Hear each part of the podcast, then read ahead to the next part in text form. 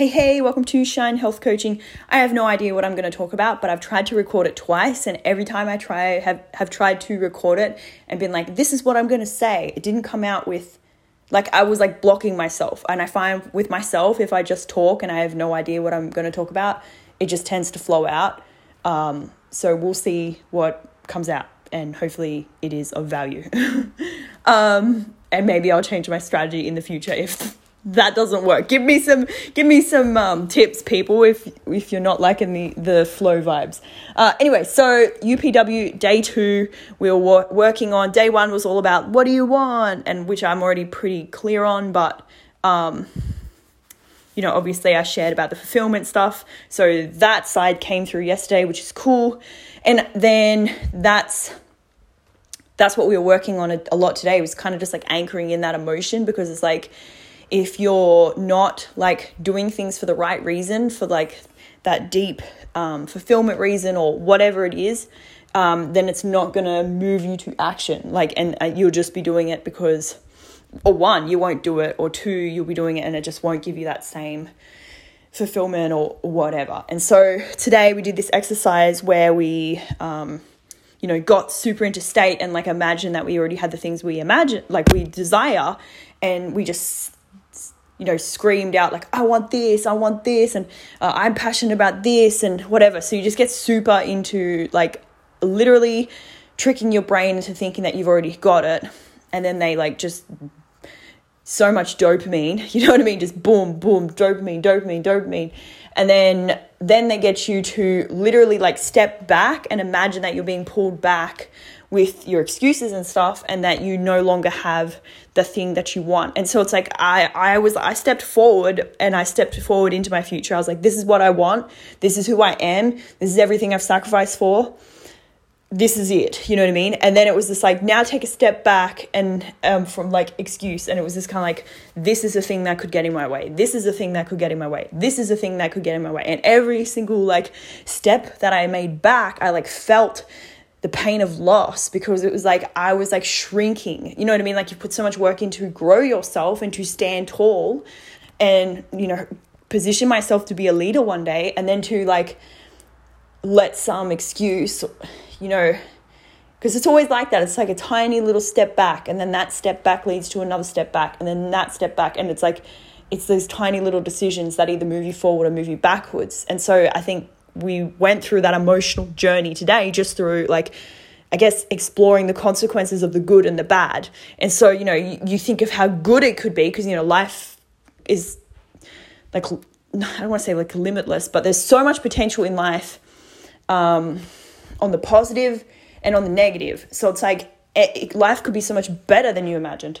But life, you know, winter is always coming, you know, so it's like you need to be always like aware of um, what you could, you know, what steps back could potentially come. And so I was just thinking like all the things that um, could get in my way, you know what I mean? Or all the things that I could do or not do that would push me back to where I used to be. And, and then it was just like, then so they pull you back into the state of like where you would feel and who you would be if you didn't get it. And then they're like all right now we're gonna like push forward. You're gonna like break free of that and you're gonna like go forward and um, make this happen. You know what i mean? And stepping forward from that it was like um, like a physical representation of it was a metaphor. That's what it was. I think they used it as a metaphor to teach you.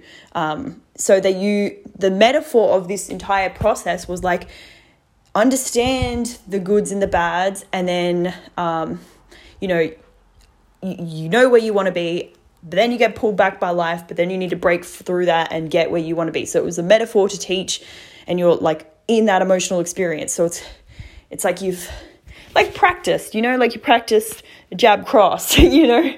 So it's kind of like this was like the jab cross of life structure. and um, so we did that. I found that incredibly, incredibly powerful. Um, and I think, you know, when I think about health and that, like a lot of the, the reasons, um, the, the, when I think about like the reasons that people don't stick with their health, I think one of them is like they don't have the the the real why. Like they're like, I should do this. And I know I know I've talked about this before, but I guess that's kind of where where it's at because you can know that you want something but not be able to understand um, your real values around that you know so you think you could want one thing for one thing but you could actually want it for another thing and so it's like if you think you want health um, because you want um, to have a great body, it's like, well, let's dig a little deeper. And it's like you want health because you want certainty, you know. And so it's like I it, I really sat down and thought like, why did why did health matter so much to me? And I found out like when when I think about it, like it really did match like three of my core values. And I was like, yeah, that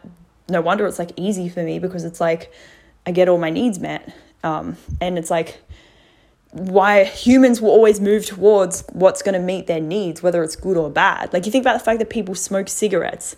Like, first of all, I can't even, I'm kind of shocked that cigarettes are even still legal. I'm kind of shocked that she, like, that even was a thing. Uh, but, like, let's push that aside for a second. There are people who knowingly smoke cigarettes because it meets a need. You know what I mean? And so that's that's the same thing with food. And people like, oh, why can't I stop eating this junk food, even though I know that I, you know, I, whatever. And it's like, well, because you being fit and healthy meets one need, but you're currently attaching, or at least the way you're seeing it is you're um, attaching, you know, eating this junk food right now to two of your needs. You know, so like certainty, connection, right in that moment. You know what I mean? And I think a lot of it comes down to because my mom asked me this. She said, Why do people eat the junk food that's right in front of them instead of saying no? And I was like, Well, it's the marshmallow test as well. It's just like, you know, what what did that kid value in that moment more? Did the kid value um the, the the I guess the rules of wait for this and you will get oh well I guess they would get two marshmallows so it could be like they they they did the math and realized that they get more value if they wait longer, or maybe they valued following the rules. You know what I mean? Um, that they were told. But the point is, their values were different to the kid who was like, hell no, nah, I'm going to eat this marshmallow right now. And because they valued something differently, that cho- that pushed them to go down a different path. Like I value um, certainty a lot, and so, so certainty, ironically, um, when I think about my, it's weird because I'm like, I value certainty, but I value certainty.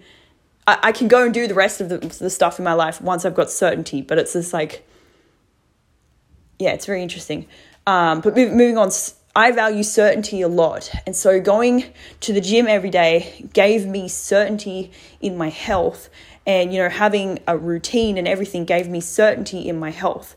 And so it's just like all these different areas of your life if you can find a way to meet that need or find the need that it's meeting, you can either change the habit or you could, um, you know, move towards like a, yeah, move towards a more empowering habit. So, anyway, um, that's my like best to try and like explain this in like a short, chunked down video.